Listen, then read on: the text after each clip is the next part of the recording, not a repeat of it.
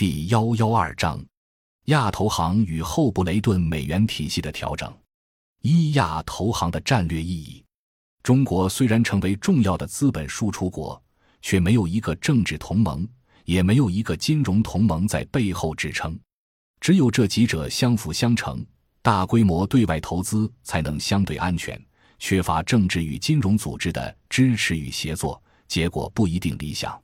关于政治同盟，中国碍于后冷战地缘政治而一直刻意的回避；而关于金融同盟的新动作，则主要体现在金砖银行和亚投行。由此来看，金砖银行和亚投行是中国配合资本输出而启动的跨国制度建设。和之前的动作组合起来看。金砖银行加金砖国应急基金、亚投行加丝路基金与接下来成立的上海合作组织银行，客观上是在另起炉灶，与在二战后建立的美国主导的布雷顿美元体系分庭抗礼。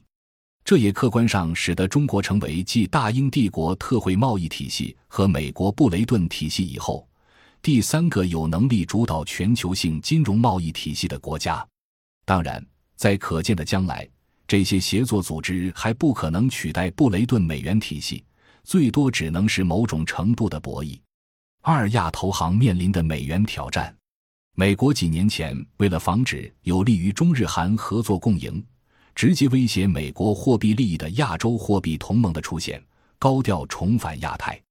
搞所谓的再平衡，不惜扶植日本右翼势力重新执政，形成围堵中国的太平洋同盟圈。又打造 TPP，以确保太平洋地区继续成为消纳美国货币增发的美元湖。但 TPP 谈判进展缓慢，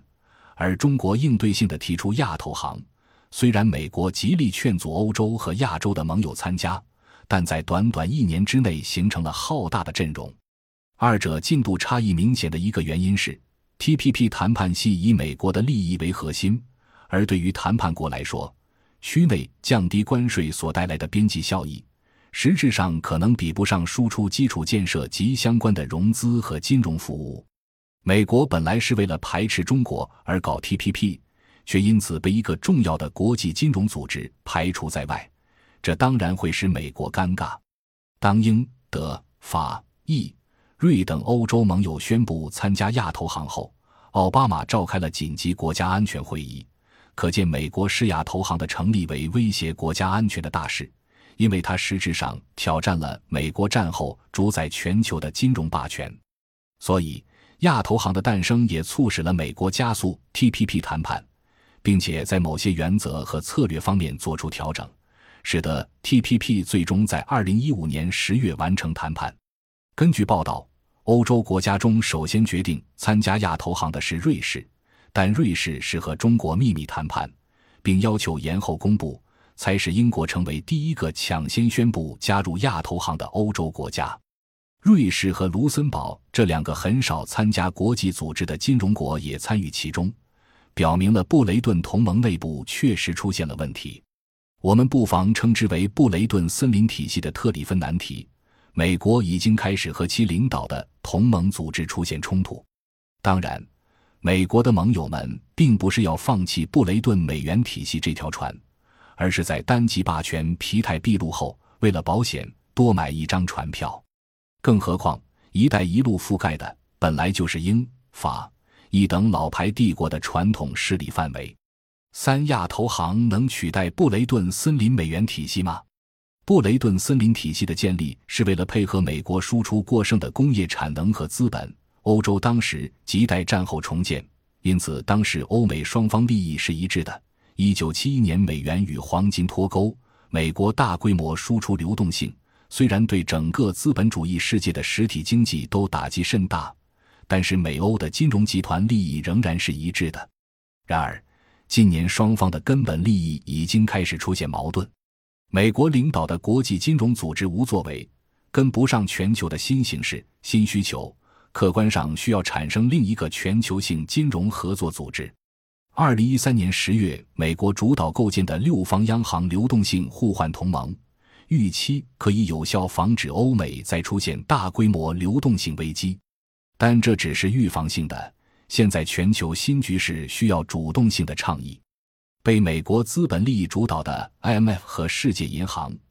也因为美国不愿放弃其否决权而停滞不前，明显变得僵化，难以改革，跟不上全球格局重整的新形势。中国能否趁此时机领导建立新的全球性金融联盟呢？这无疑是前所未有的巨大挑战。